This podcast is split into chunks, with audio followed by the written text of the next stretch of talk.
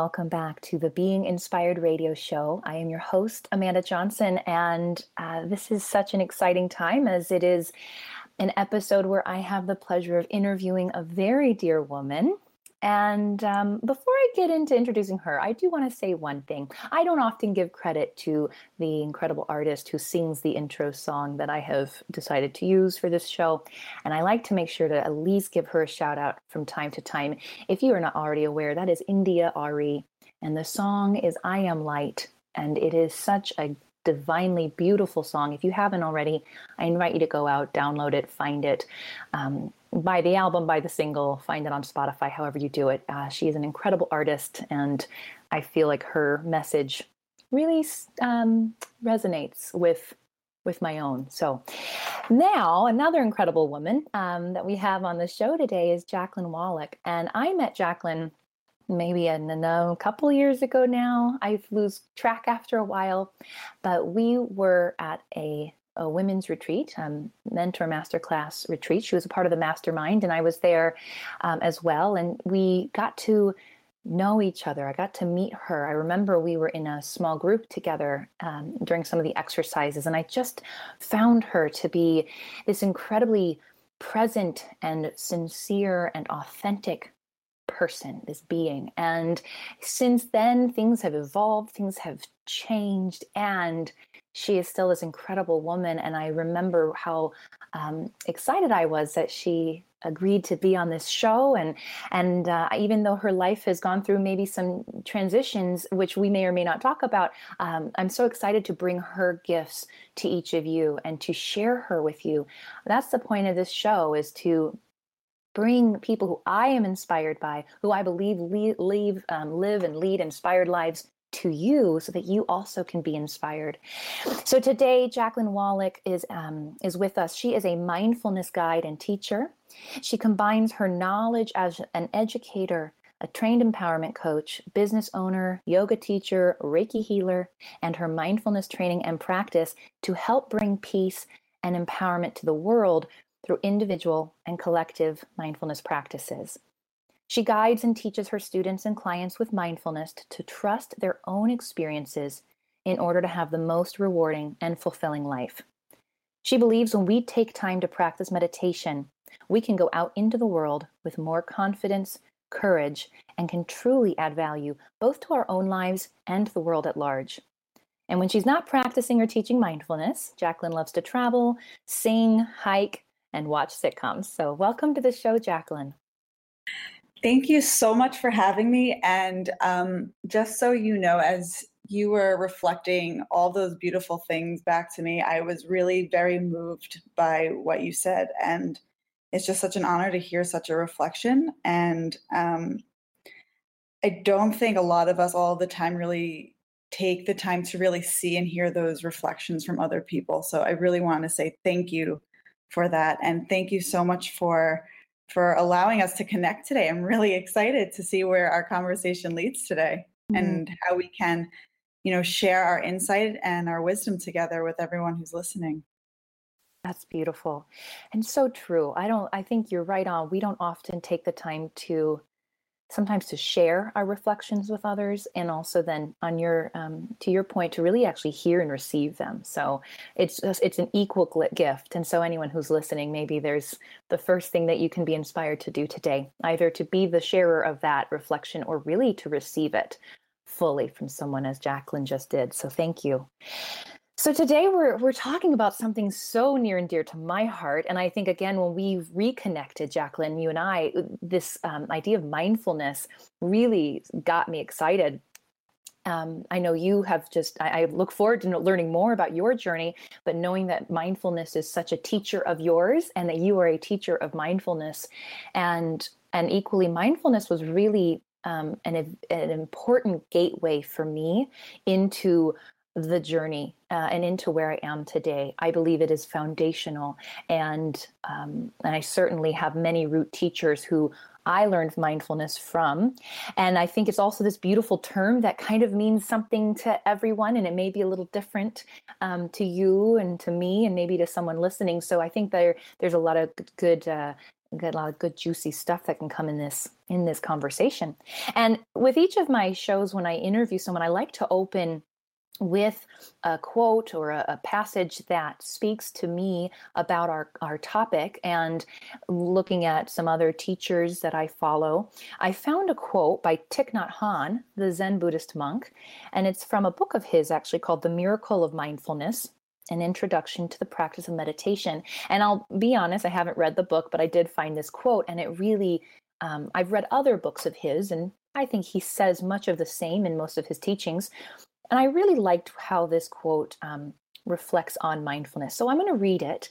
And I ask those listening, and Jacqueline yourself included, if you know, if you can close your eyes or just really again be fully present, mindful to the words, and listen to what you hear through this you know what is stirred up in you what is sparked in you as you listen to the the, the truth as Thich Nhat shares it feelings whether of compassion or irritation, should be welcomed, recognized, and treated on an absolutely equal basis because both are ourselves. Nothing should be treated more carefully than anything else. In mindfulness, compassion, irritation, the mustard green plant, and teapot are all sacred. So, Jacqueline, as you hear those words of Thich Nhat exploring our feelings, he went on in the quote, it's a little longer than what I read. He talks about the mustard green plant, he talks about pouring a cup of tea, he talks about his actions and how they all are him. We are in everything, and how to give everything equal weight, to treat everything as everything else, because all of it is sacred. And that for him is mindfulness or part of mindfulness. So as you hear that, what comes up for you? What does that stir inside of you? Mm, well, first of all, I love him. he's like one of he's just he's such a inspiring man. He was um, very involved um, during the Vietnam resistance as well in the United States.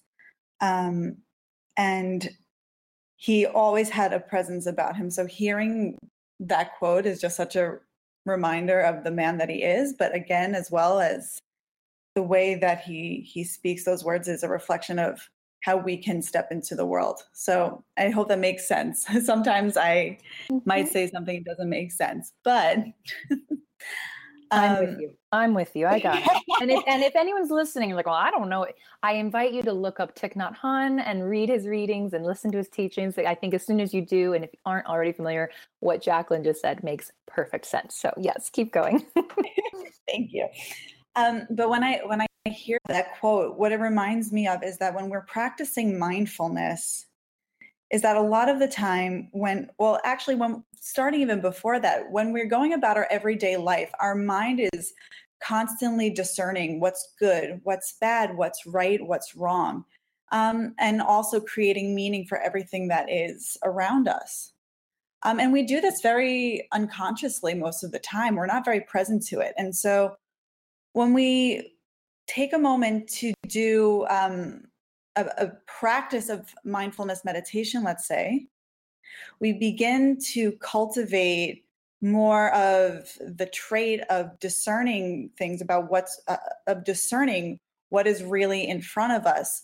And so when we become really present with everything that's going on it's not always necessarily going to be easy especially when we first start a meditation practice but it gives us the chance to really first of all experience everything we're experiencing and noticing with equil- equilibrium and equanimity both what we would normally say is good and what we would say is bad or what we would say is even neutral like a mustard seed mm. um, and when we take the time to practice this in, in a space that's dedicated, whether that's a sitting meditation or a moving meditation, like a walking meditation or yoga or um, anything that's really dedicated to being present and noticing the feelings that we're feeling or noticing the thoughts that we have, over time, we begin to notice that um, everything really only has meaning because we've given it meaning.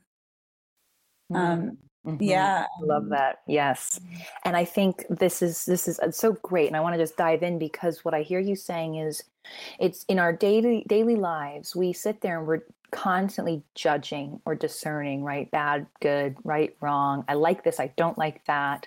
And I love that you said we apply, we give meaning to everything. It, eh, things do not inherently have the meaning we place on it. And I think we know that, or we can almost prove that, because you and I can look at the exact same object, or you and I can experience the exact same thing and walk away with totally different conclusions or experiences, right? Like you may love coffee, and if I hate it, the coffee has no meaning in and of itself but you we have applied you know we have given it meaning um, whether it be the thing that i need every morning or the thing i need to stay away from. And i think that's such a profound realization and to as also what i love that you said is that we are often so unconscious about that. And so for me i think you're right. When i started practicing meditation and becoming more mindful more aware that I started to see that. I could see, oh, wow, I just totally judged that experience, or I just walked out the door and made a complete, past a total, you know, put meaning or past a conclusion on this experience I'm having. When in reality, it is what it is, what it is, you know, and and here's the thing, and I think this is what Thich Nhat Hanh is getting at in his quote.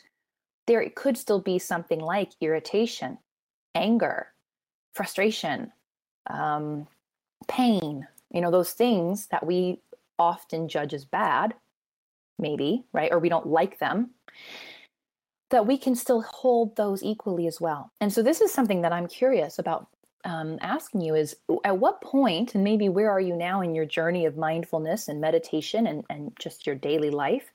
Have you, um, when did you start to see that it's not all about experiencing the quote unquote good things. Do you know what I'm saying? Yes, definitely. Okay. And this is something, you know, a lot of people who come to me for meditation or have asked me about meditation and it, um, have actually brought up to me is that they'll say, I can't meditate today because I'm feeling agitated, or I tried meditating, but it didn't make me feel better. Um, and I think that um, you know for a while that's also why i was doing meditation was because you know it made me feel better and it does in many ways it can make you feel better. Um, but it's the result and not the and not so much the goal of of mindfulness and mindfulness is actually also just a very broad term. Um, it's more of like the english translation of, of what buddhists called um, mindfulness and i believe that's sattva but I have to double check on that. Mm-hmm. Um, but the the idea of of mindfulness of coming to sit and and come to meditation just to feel good it's something that we might call spiritual bypassing which is not acknowledging the whole experience of being human. And there's nothing wrong with that. I just want to put that out there. There's nothing wrong with that. And there's nothing wrong with you if you come to meditation to feel good just letting i just want to put that out there. Um, and that's a space of, of judgment. And when we meditate it's a practice of non-judgment and non-attachment. So the other thing is you know for me like i said before when i first started meditating i did it to feel good because like most of us who end up coming to a spiritual path there's usually something in our lives. It doesn't have to be the most extreme thing but there's often something in our lives that um, can be as they call the dark night of the soul or something where we ask ourselves is this it? Is there's nothing else?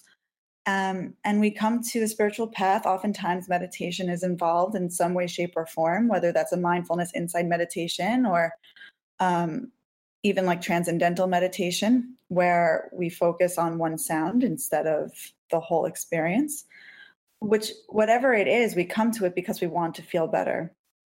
And over time, what I've found is that the more I've come to sit in meditation or come to my yoga mat or go and do a walking meditation, the more I practice this, the more I start noticing the resistance first that I feel to feeling angry or upset, which I think is really like the first step is just noticing the resistance you have to feeling those feelings or not wanting it or pushing it away.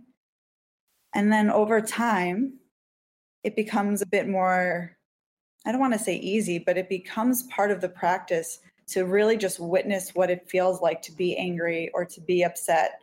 And it's not easy. There are times where you're sitting on your mat or you're sitting on the couch or the floor or whatever it is you're doing, and you're like, why am I doing this?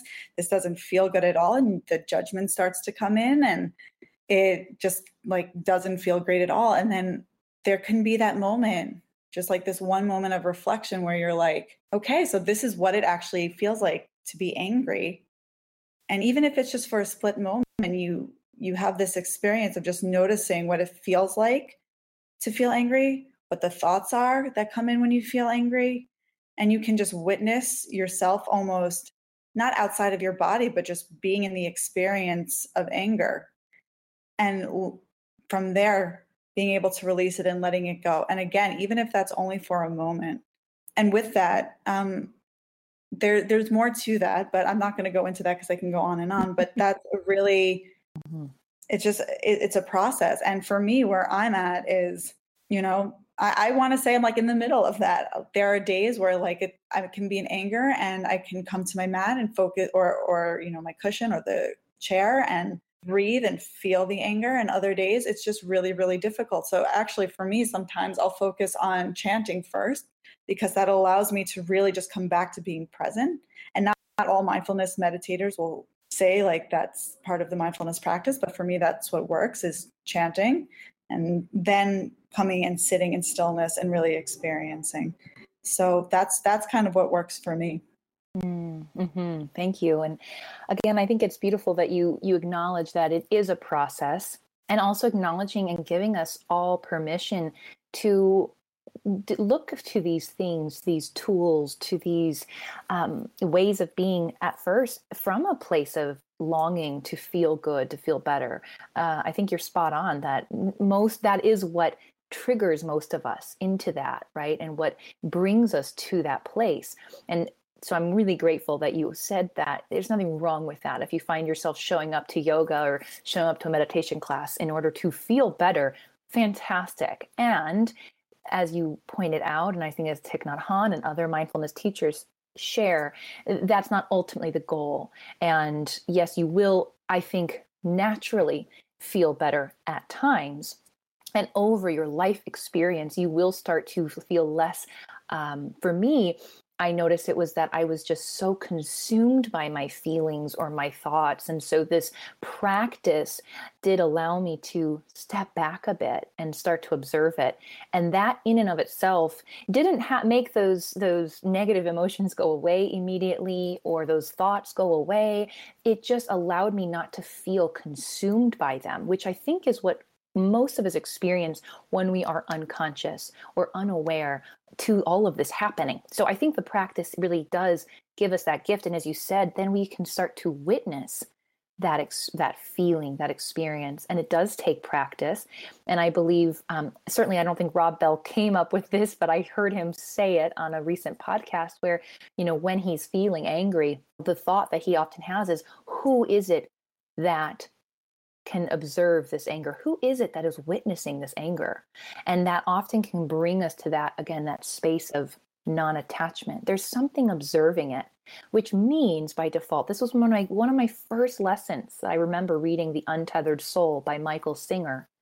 That he, that's what he talked about. That's what I remember him talking about was like, there's, if I can observe it, it isn't me you know so there is this sense of the object and the subject and they cannot be one and the same and so i think there's such there can be peace that comes with that so i love that you brought up this idea of witnessing what we're experiencing and i do think that's a huge component to mindfulness and I, am curious because you did say, you know, mindfulness means so many things. It's a fairly broad term, and I agree with that. So, what does it mean to you?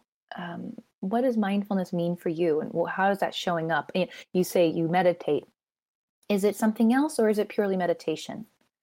Yeah, that's a great question. Um, and first of all, I, ju- I just remembered. So the the name in Pali, which is one of the languages in which um, there are Buddhist practitioners or, or the language of many Buddhist practitioners is uh, sati. That is the word for mindfulness in Pali.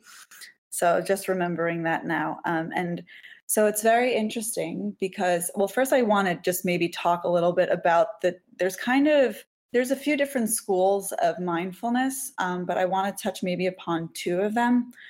And one is around what we might think as the the Buddhist monk sitting on top of a mountain, kind of separate from another person or from everybody else, um, or the idea of um, mindfulness being only a religious practice of those who practice Buddhism, or even those who are very curious about Buddhist teachings but approach it from a more secular place. So, this school of Buddhist mindfulness. And then um, starting around like the late 70s, early 90s, this gentleman named Jon Kabat-Zinn came into the picture and he began um, studying mindfulness and the effects of mindfulness. Um, and so it's, as you can see too, like it's be- mindfulness is becoming much more um, involved in more of the mainstream because science has now been able to study it. Um, and what ends up happening is we have, and it doesn't mean that one is good and one is bad but uh, the idea is that one is more based in philosophy, while the other one has some kind of con- not constraints, but because it needs to be studied, um, there's some parameters around it. Um, and there's some beauty in that because it's given people the opportunity to actually get involved in more of the scientific approach of mindfulness to help them through stress and through depression and through anxiety and through, you know, medical issues or life trauma. So there, there's a slight difference in the approach of both of them, but um, both of them both have the intention of allowing the practitioner or the or the actual person to really just be aware and present of the full experience. So for me when we talk about this word mindfulness um, I'm very much a believer that there's many paths to one truth and there's no right or wrong way. Um, and actually, to me, both of them are very Im- important in terms of my own teaching. And so for some people, seeing something spiritual and something scientific may seem totally separate, but in fact, at least for me, it is something that's it's really just explaining the same thing in a different way and in different approaches. So knowing that there is actual quote unquote proof that mindfulness has these effects and there are certain techniques and that can help us cultivate a really present lifestyle um, is really i think helpful for for me because i am a very literal thinker in many ways but also I have very deep seated spiritual practice. And I've, as far as I can remember, even being a child, I was always feeling very connected to something higher than myself. So for me, also in mindful meditation, I find myself being able to connect to something greater than myself, being able to recognize that for me, what's really witnessing the experience is both myself in present human form and also my higher self as well and to be able to connect to this higher part of myself, which is connected to everything else. And going a little bit back to the quote that you mentioned earlier, that everything is kind of in equilibrium, everything's kind of the same. It almost gives me that feeling too that I'm able to connect to everything around me in, in a very different way and almost a different relationship and see things not being so separate from me, including people, but also myself and also cultivated in this practice for me mindfulness is not only experiencing the experience but also practicing self-love and self-compassion and noticing what that feels like in my body what that feels like to have compassion towards myself, especially when I'm feeling anger or upset or very critical of myself. Because once I can cultivate that, that actually transcends outward. So, yes. Yeah. And I hear you say, I love that you say, I mean, mindfulness really is experiencing all of it in a sense, and whether or not that comes from a spiritual, philosophical, you know, lineage or perspective, feeling that connection, sitting in silence, um, maybe removing yourself, right? Because I, I agree, we often see it as, well, I don't, you know, I think there is a belief of, well, to be mindful, to meditate means one must remove themselves, go sit on a mountaintop and live a you know Buddhist life or a monkish life or whatever. Or you know, and and I think it's powerful that you also pointed out this newer quote unquote maybe Western um, uh, influence of mindfulness and how it's also become a more scientific based approach. And, you know, I love this. I've actually just really recently started talking more about um, the science and the religion, the science and the spiritual. And I'm starting to get more interested in some of the scientific backings um, of of all of this stuff I've experienced in a spiritual way. And I agree with you. They are not separate. They are not polarized. I actually do not believe that one discounts the other. I don't think because we can prove it, it makes it any less spiritual, nor does the fact that, um, you know, it's spiritual discount the fact that it can be proven. You know, I, I, really think that we can hold both of them. And I'm seeing that more and more, at least in my life, where those are being bridged. And like anything, it can, it's a paradox. It doesn't mean that they are dual um, and they are opposing. So I appreciate that you brought that up because I think it's important that mindfulness doesn't have to mean only one. Um, and it doesn't mean that you have to remove yourself and sit on a mountaintop. It can be that you're in living your daily life and being more present to everything you're experiencing. You know, as you said, just noticing like, wow, this is this is what I'm feeling. This is what I'm thinking. You know, this is the um, the the sensation that comes with it, and that is being that is for me being mindful, so that I'm not going on autopilot, that I'm not disconnected. I can see how I'm connected with all things. And I think those are some of the real gifts that we receive when we practice this. We start to see these truths. And I love that you said there are many paths or many roads to one truth, to the same truth. And I completely agree. I didn't always. Actually, that was one of my big shifts. I used to think there was one way um, and it was either yours or mine and that was it. Uh-huh. and so that was actually been that has been my journey is to go oh oh so there are lots of these. Oh there's a lot of roads. Okay so that's cool. Um, and so i really appreciate you saying that. And then to go wow isn't that cool that we can and yet when we take whatever road we choose to get the gift of experiencing that truth like we are all connected we are all equal you know we are equal with all things. Mm. that is a profound truth that something as simple quote unquote as mindfulness as being present as experiencing all of it can give you. And i think that's the beauty of this practice is you can tap into some incredibly mm, profound and yet simple truths because i do believe that truth is simple. It sometimes just doesn't feel that way getting there you know accessing it. Hmm Exactly. And you know what? I don't want to take credit for that quote. Um, that was from, uh, it was by um, Sri Swami Satchidananda. He is a yogi teacher, a yogic teacher. But I had heard someone mention that a while ago um, at a conference I was at, or at a workshop I was at, rather. And it was one of those things where I was like, this makes so much sense. And this is what I've been feeling for a really long time, but was unable to say. Um, and I was really glad someone was able to say that because to me, I just, I wholeheartedly believe that that's just the case.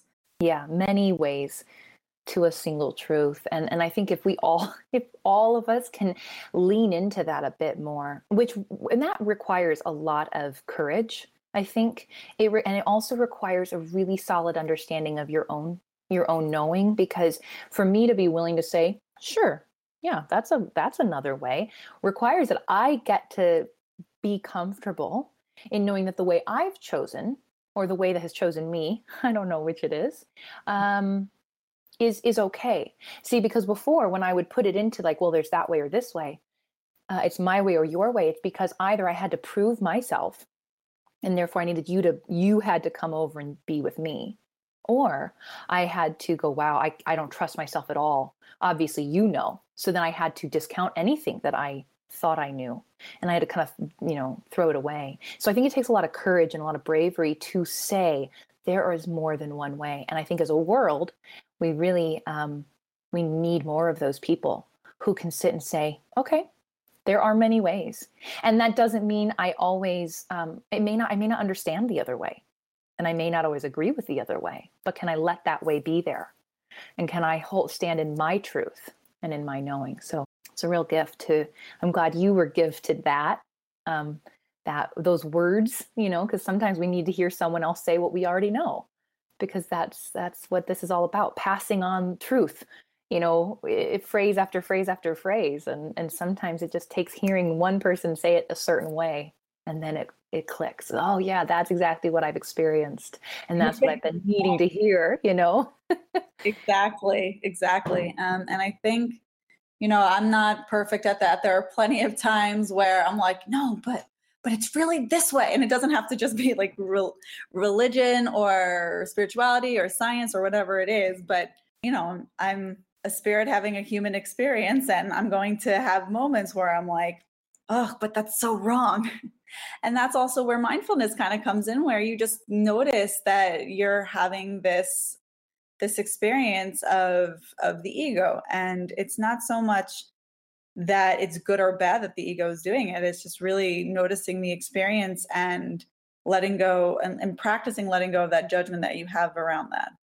That's also i think why um, mindfulness practices are really important. And also really not just for ourselves but also in terms of communication. Um, they're actually through um, an organization called mindful schools.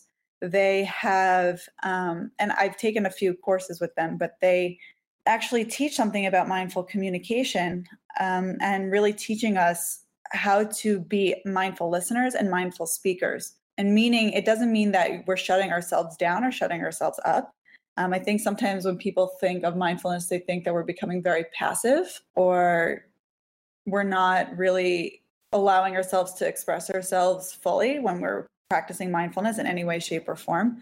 But um, through mindful communication it actually allows us to be so much more in our power and so much more in our presence because we have to practice really being present with the other person, really trying to hear what their intention is, or ask ourselves, what is our intention? Like, if I'm going to say this, really, what is my intention behind it?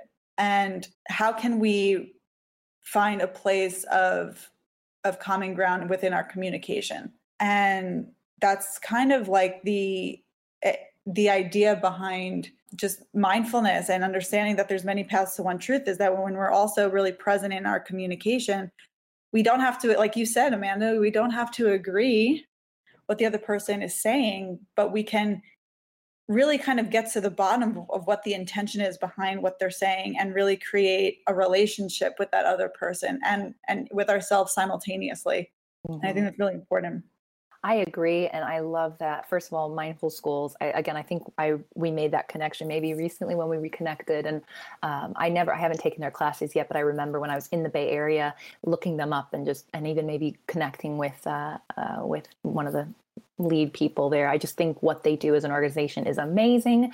Um, so good shout out for them. I think uh, uh, and just anyone who can take their classes or be influenced by them is is really lucky and blessed. And I also love that yeah, you are saying that there's this idea of being mindful in our communication, and I've actually just recently been practicing this in a way, maybe without even calling it that, where I again knowing myself, absolutely, I am still very quick to hear someone and discount what they're saying because I don't agree with it or I don't think that's right or you know I'm I still I'm still in that. And that's what I think is great about what we started this conversation off with being that irritation and compassion like hold them both equally see them both notice them both acknowledge them both because guess what? We will experience them i'm guessing as long as we are in this human form um, and so it's not about you know oh i practice mindfulness so that i never feel agitated or annoyed or you know no it's just i become more aware of it so now when i'm in conversation with someone i'm be i'm practicing and it's a practice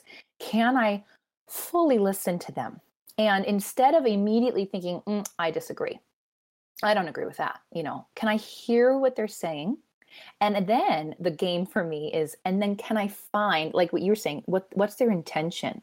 So sometimes I think of it as what's their intention, or sometimes I just pay attention and go, what part of what they've said can I relate to? You know, oh, well, they're also saying that they, you know, want people to be happy and healthy for example okay they they talked about a bunch of other stuff that i couldn't quite get my head around and maybe i don't agree with but that's a common point that i also want. I want people to be happy and healthy.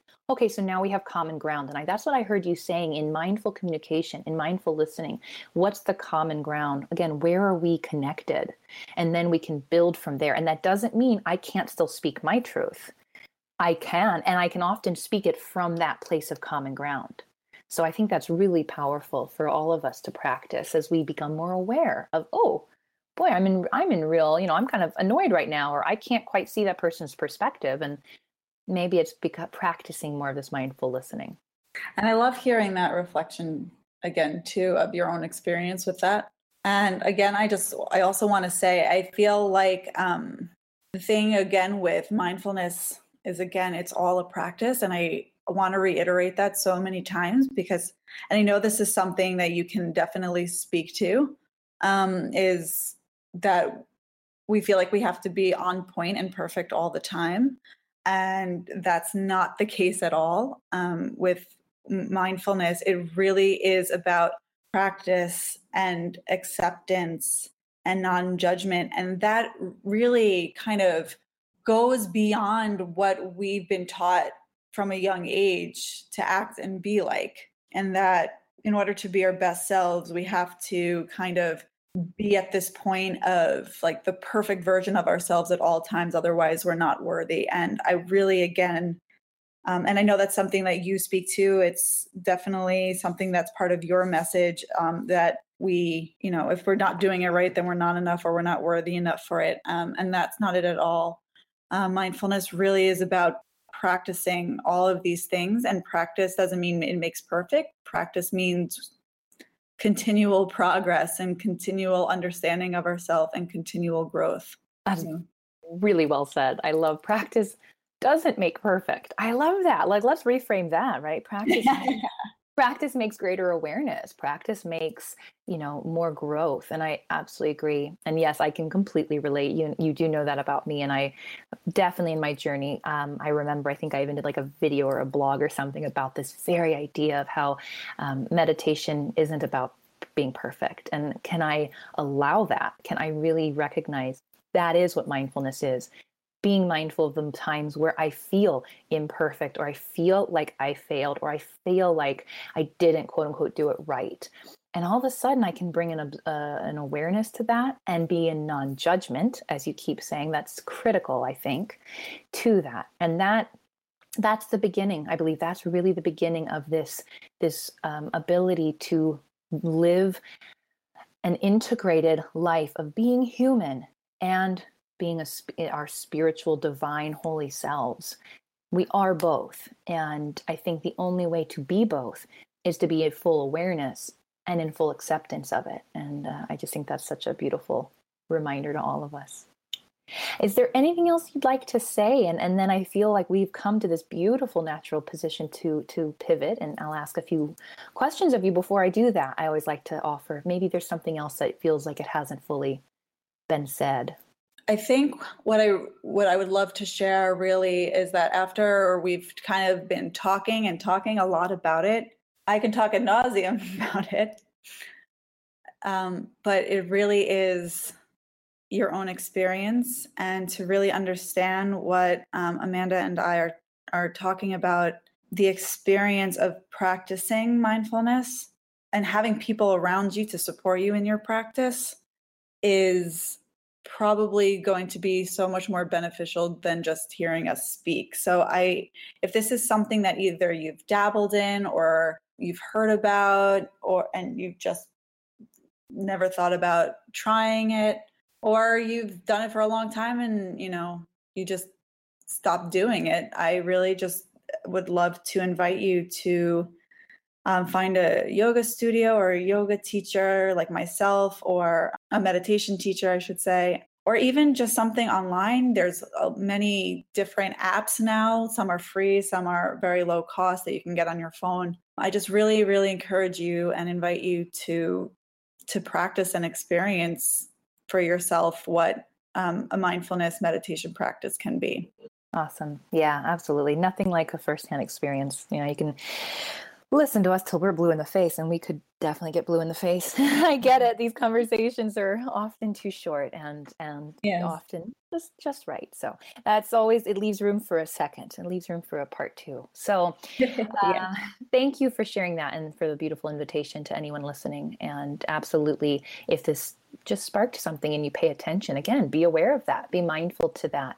And uh, or maybe you are a longtime practitioner and this just reminded or reinforced some of those truths for you and and you may be inspired to go share it with someone else so um, i like to end each of these dialogues each of these conversations with some preset questions um, of, of each guest that i ask so here we are there are five of them and the first is who, Jacqueline, for you, is a source of inspiration and why? Oh, that's really tough. I, I, have to say that I've had so many people in my life who've inspired me in different ways, and that's why it's tough. Can I give like a general? Can I give a general inspired? Totally. Many paths to one truth. So you exactly. take any path you want. exactly. I do want to say that in general, there are plenty of people in my life who have been extremely supportive of me, but um, for some reason, I'm just feeling really called to just say people in my life who have challenged me, I think have inspired me because they forced me to look within and to practice compassion on myself and compassion for other people. So um, I feel like that that's really inspiring for me and i can say that right now i guess because i've with those specific people in my life they've helped me to be where i am now and i'm sure there'll be more people to come. Um, and i may not say that at the time but right now um, i, I want to say they've inspired me to just kind of step into to my truth because without that adversity and that mirror and that reflection i don't think i'd be where i am right now that is a beautiful answer and one I haven't heard before. So uh, that's incredible. Again, inspiration can come in all shapes and forms. So wonderful. Um, what place or activity most inspires you right now? So just where you are currently in life. What, mm. what place or activity? Oh man, just being outside. And especially because right now it's where I am, it's summer and I love the warmth and I just love being outside. I lately have been going to uh, where I live. Um, I've been going to a lot of um, state parks and preserves. And also, I've been going to a lot of historic homes. I don't know why. I just really love going to those places. They just feel really good. There's just kind of like this essence of being able to, I don't know, I just like feel like it gets me wanting to imagine like different time and space. It, it just feels really cool.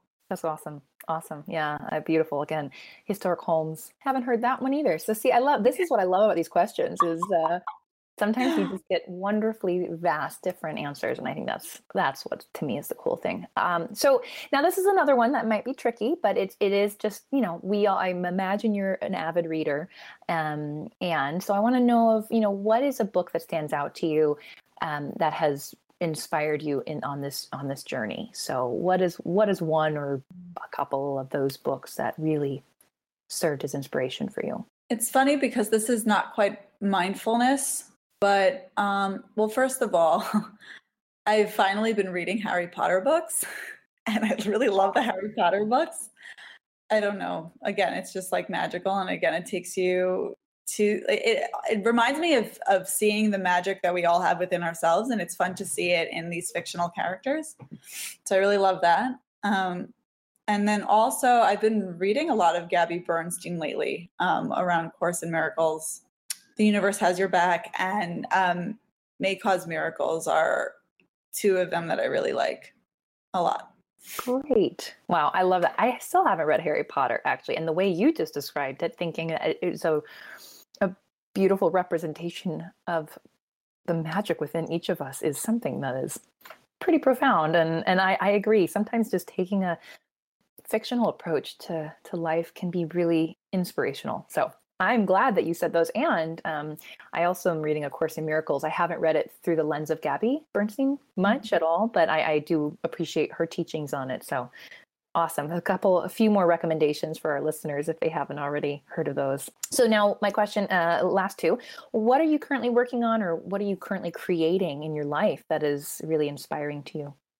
Yeah, well, um, I had mentioned this a little while ago, but there's two really big things. So last year, I had to go to the hospital for emergency surgery, and um, I was there for ten days, and had a very had a several month recovery period, um, and that actually really was an experience that kind of made me have to see really what lights me up. And um, at that point i had my own coaching business um, but it wasn't quite lighting me up. So this past year has really been a year of self-discovery and really getting back in touch with my meditation practice and understanding mindfulness and really i always had a mindfulness practice um, for quite a long time but it was really this past year and that experience that almost forced me to kind of go back to my roots and really understand who i am um, help other people do the same and then also this year was a year that reminded me um, so